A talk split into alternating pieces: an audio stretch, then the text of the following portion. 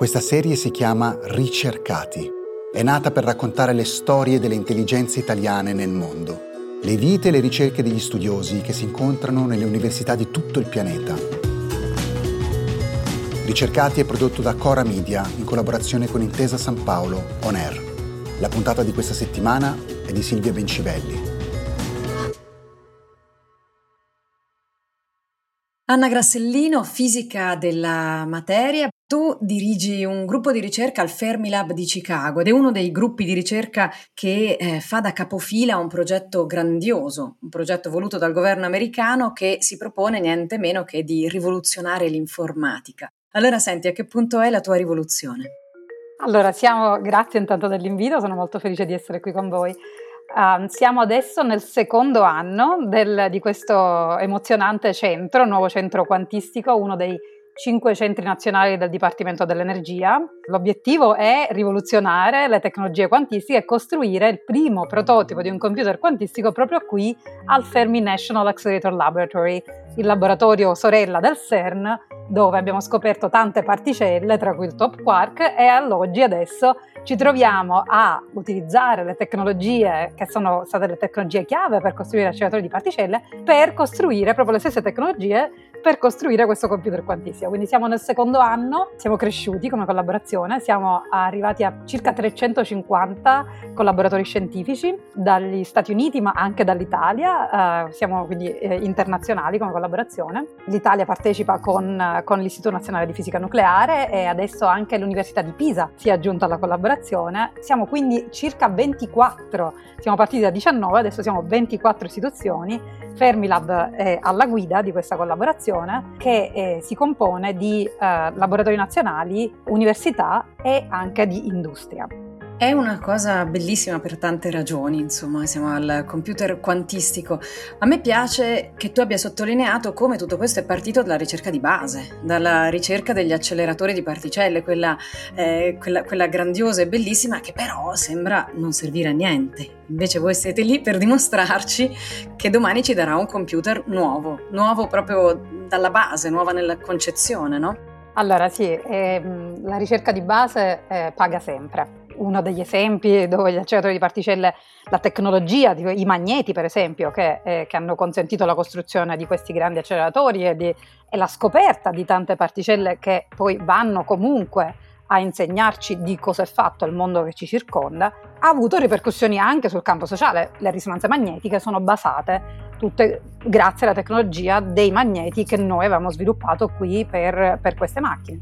E come dici tu adesso proprio queste tecnologie, non tanto i magneti, però simile, tecnologie superconduttive, quindi materiali che vengono raffreddati a temperature più fredde dello spazio e che diventano super efficienti. Queste tecnologie le avevamo impiegate per accelerare questi fasci di particelle e queste stesse strutture oggi diventano i mattoncini chiave per la costruzione di un computer quantistico. Questa è solo parte della storia di quello che stiamo facendo con questo centro, nel senso che sì, noi portiamo questa tecnologia chiave, e proprio perché siamo gli esperti mondiali in questi particolari mattoncini portiamo qualcosa di importante nel campo del Quantum Information Science, perché queste tecnologie promettono la costruzione di un computer più potente grazie alle prestazioni che noi raggiungiamo qui su queste tecnologie, che sono le migliori al mondo. Però questo non basta, la nostra collaborazione porta insieme questa expertise che noi portiamo come Fermilab insieme a tanti altri esperti che vanno dalla fisica della materia a esperti di superconduttività, a esperti di criogenia, a esperti di scienze computazionali, a esperti anche nel ramo dell'industria. Quindi è quello che noi davvero chiamiamo una collaborazione multidisciplinare che è in tutte le discipline che sono chiave per l'avanzamento di queste tecnologie quantistiche e per dimostrare un impatto di questi computer quantistici o di questi sensori quantistici che andiamo a costruire davvero nel campo della fisica o nel campo della medicina o nel campo sociale. In che cos'è che però questi computer saranno migliori degli attuali? Cioè non ci può bastare aumentare la potenza dei computer che già abbiamo? Ottima domanda, e la risposta è no. Ci sono tanti problemi computazionali che richiederebbero milioni di anni addirittura per essere risolti, non possono essere risolti all'oggi e che i computer quantistici promettono di poter risolvere. Allora, il computer quantistico non si prefigge di sostituire il computer che sta davanti a noi per tutte le applicazioni, non è la soluzione pratica per fare 2+2, però promette un vantaggio esponenziale dal punto di vista della velocità di calcolo per particolari applicazioni. Quindi davvero ci sono degli algoritmi particolari in cui si sa che il computer quantistico vincerà esponenzialmente rispetto al classico. E quindi ci sono diverse classi di problemi che sappiamo già il computer quantistico porterà questo vantaggio esponenziale, e poi ci sono tante classi di problemi che stiamo esplorando mano nella mano, technology e application, per vedere davvero come costruire queste macchine per portare un vantaggio anche per altre classi di problemi. Cioè, come sempre, molte delle cose le scopriremo strada facendo, insomma, molte delle possibilità che questa ricerca ci dà. Una cosa, se ho capito bene, riguarda però la sicurezza dei nostri computer, la sicurezza delle cose che ci facciamo, per esempio le transazioni economiche, no?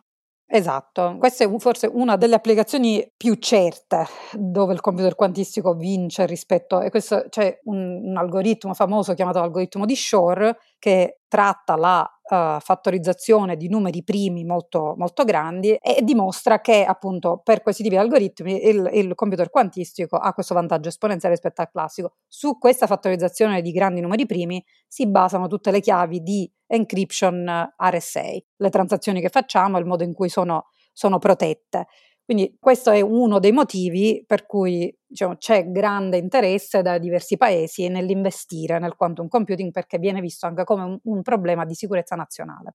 E a proposito di investimenti, se non erro, il governo americano ha dato a te, che sei italiana, più di $100 milioni, e tu con questi ci dirigi un gruppo di ricerca. Ce lo descrivi questo gruppo di ricerca? Volentieri. Questa è un'iniziativa che nel 2019 il governo americano ha approvato quello che si chiama il NQI, il National Quantum Information Act, quindi una strategia globale per gli Stati Uniti per accelerare la costruzione di questi computer quantistici e sensori quantistici e arrivare a quello che si chiama il vantaggio quantistico. Ed è appunto una strategia globale che dà dei ruoli importanti a tutte le diverse American agencies, quindi dal NIST, dal Department of Defense e anche dal Dipartimento dell'Energia. Quindi nella parte del Dipartimento dell'Energia c'è stata la creazione di questi 5 centri nazionali, ogni centro nazionale $115 milioni per 5 anni, rinnovabili per altri 5 anni, quindi questa è un'iniziativa in realtà di 10 anni, è stata una competizione aperta, noi abbiamo scritto un proposal, abbiamo messo un gruppo insieme basandoci sulle nostre idee, su quelle che erano le nostre forze, e all'inizio appunto quando abbiamo scritto questo proposal c'erano 64 diversi applicants e alla fine ne hanno selezionati 18 e alla fine ne hanno selezionati 5,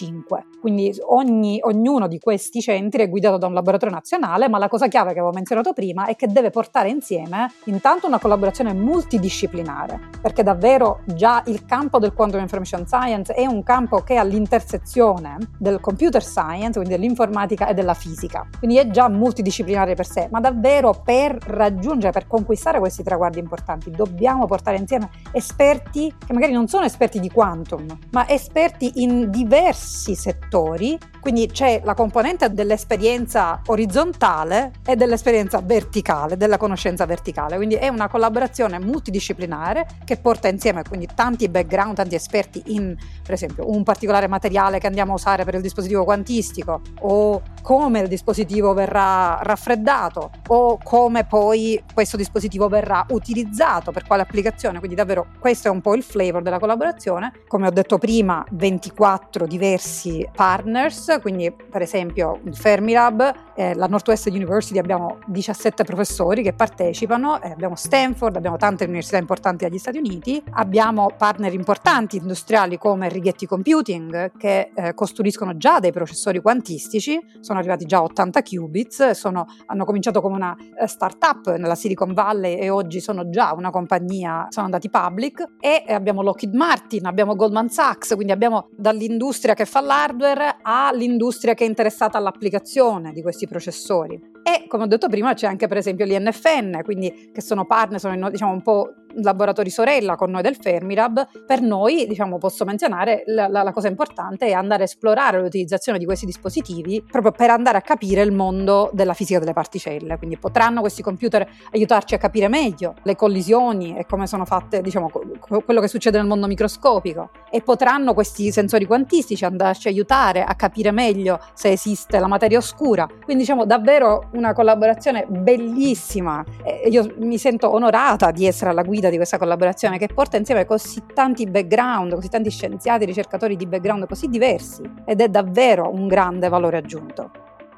Senti, tu oltre a dirigere la ricerca, di ricerca ne hai fatta tanta, e l'ultima volta che ti ho intervistato mi hai mostrato un bullone, no? E quasi ridendo mi hai detto, ma in fondo io sono una che costruisce bulloni. Certo, sono bulloni un po' particolari, quelli dei computer del futuro.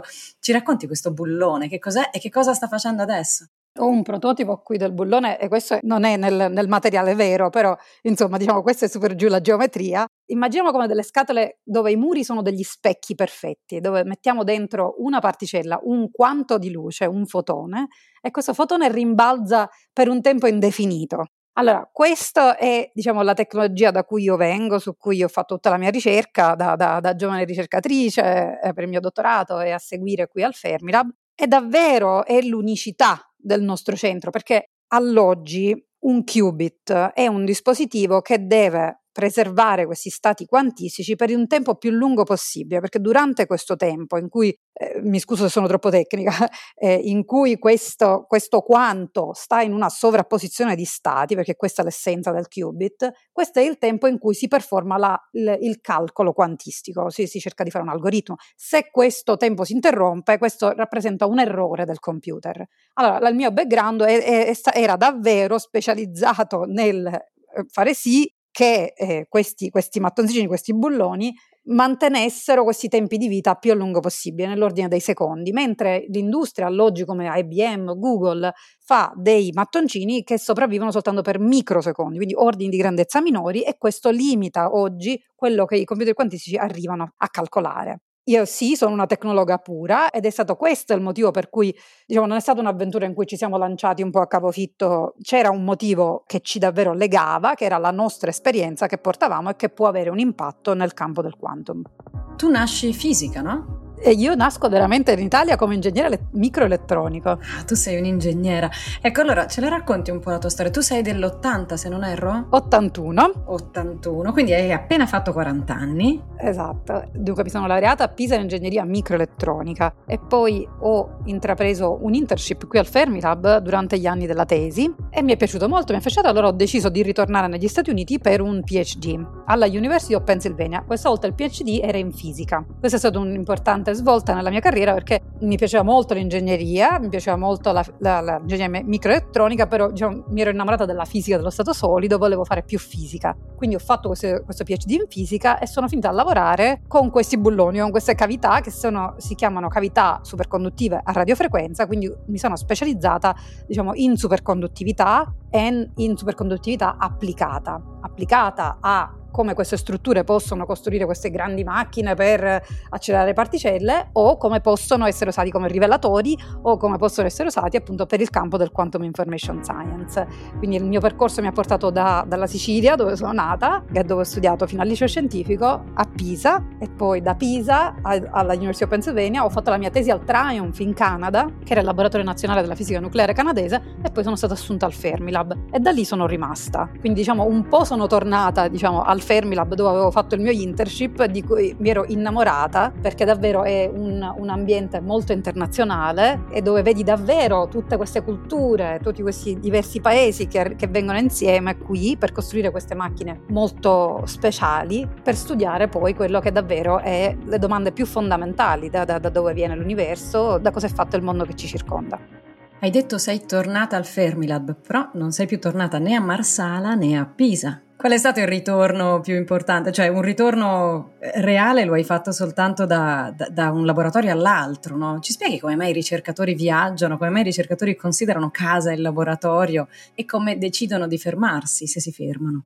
Allora, io penso davvero che se si intraprende la strada della ricerca bisogna viaggiare. Per me è stato, proprio per i motivi che ho detto prima, bisogna esplorare come si fa ricerca in diversi paesi. Ogni paese porta, un approccio diverso, sistemi scolastici diversi, quindi questo ti arricchisce molto e ti apre molto la mente. Poi ovviamente negli Stati Uniti io mi sono trovata molto bene dal punto di vista già da molto giovane mi sono state date grandi responsabilità, quindi anche approdata al Fermi Lab, anche come dottoranda. Allora il mio supervisore mi diede molto carta bianca, adesso vai e fai esperimenti, e mi ricordo sempre che mi diceva power to the people.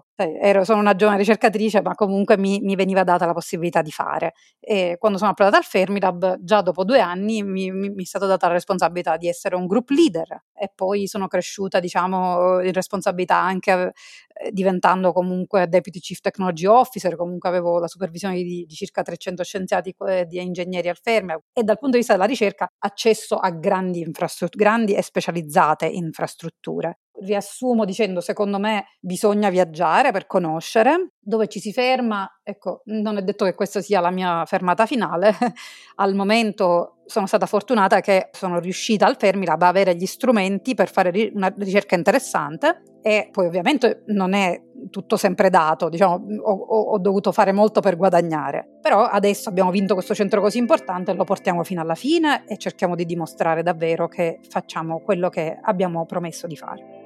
Senti, ti faccio un'ultima domanda un po' privata.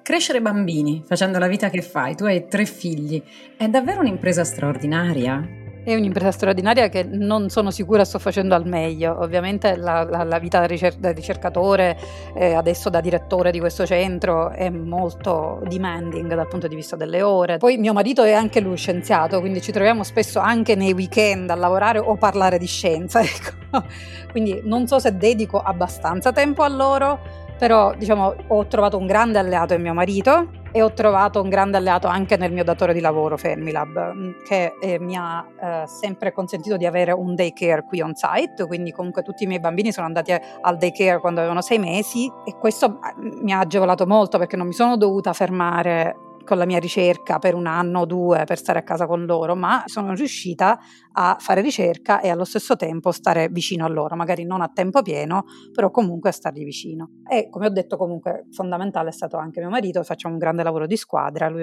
è un padre fantastico. Ovviamente ci sono sempre stati momenti duri, penso che il momento più duro sia stato per noi quando scrivevamo questo proposal per questo centro, che è stato durante il picco della pandemia, e quindi non solo era un periodo molto demanding perché mettevamo insieme una collaborazione così grande, ma lo dovevamo fare da casa con i bambini a casa, e quindi ci sono stati dei momenti difficili nella nostra carriera, però siamo riusciti a superarli insieme. Tornare in Italia è una possibilità, e a quale prezzo e a quale condizione? Certamente, penso che in Italia ci sia tantissima ancora ricerca di punta.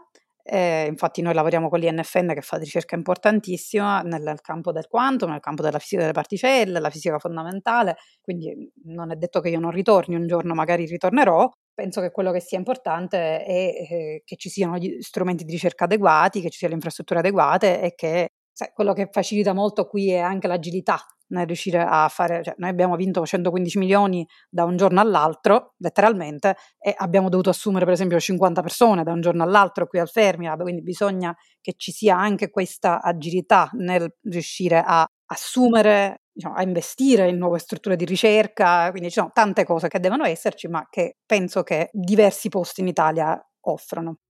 Grazie allora Anna, e la prossima volta che ti sentirò vorrò vedere il bullone un pochino più avanzato, non lo so, tu adesso me l'hai fatto vedere, cos'era, un modellino di vetro? Questo era un modellino, sì, di plastica, però magari la prossima volta che ci sentiamo lo facciamo direttamente dal Quantum Lab, così facciamo vedere dove e quanto sono grossi questi quantum computers che vengono costruiti dentro questi frigoriferi che raggiungono quasi lo zero assoluto, insomma, e sono molto belli anche a vedersi, sono fatti tutti di oro, sono gold plated, sono belli, sono molto attractive anche a vedersi. Accidenti, che invidia un po', sai. Va bene, questo luglio torni Giovanni Ammarsala? Luglio sarò in Italia, a Bologna, per una grande conferenza, che è la conferenza più grande nel campo della Energy Physics, e sarò anche a Firenze per la nostra scuola. Il nostro centro SQMS organizza insieme al Galileo Galilei Institute di Firenze una summer school per Quantum Information Science, e ovviamente sarò a Marsala anche per un po' di vacanze. Grazie allora. Ricercati, storie dei cervelli italiani nel mondo. È un podcast di Silvia Bencivelli, Mario Calabresi, Paolo Giordano, Cesare Martinetti e Francesca Milano. Prodotto da Cora Media e realizzato in collaborazione con Intesa San Paolo On Air. La cura editoriale è di Francesca Milano. Il coordinamento è di Cesare Martinetti. La producer è Monica De Benedictis. Il sound designer è Daniele Marinello.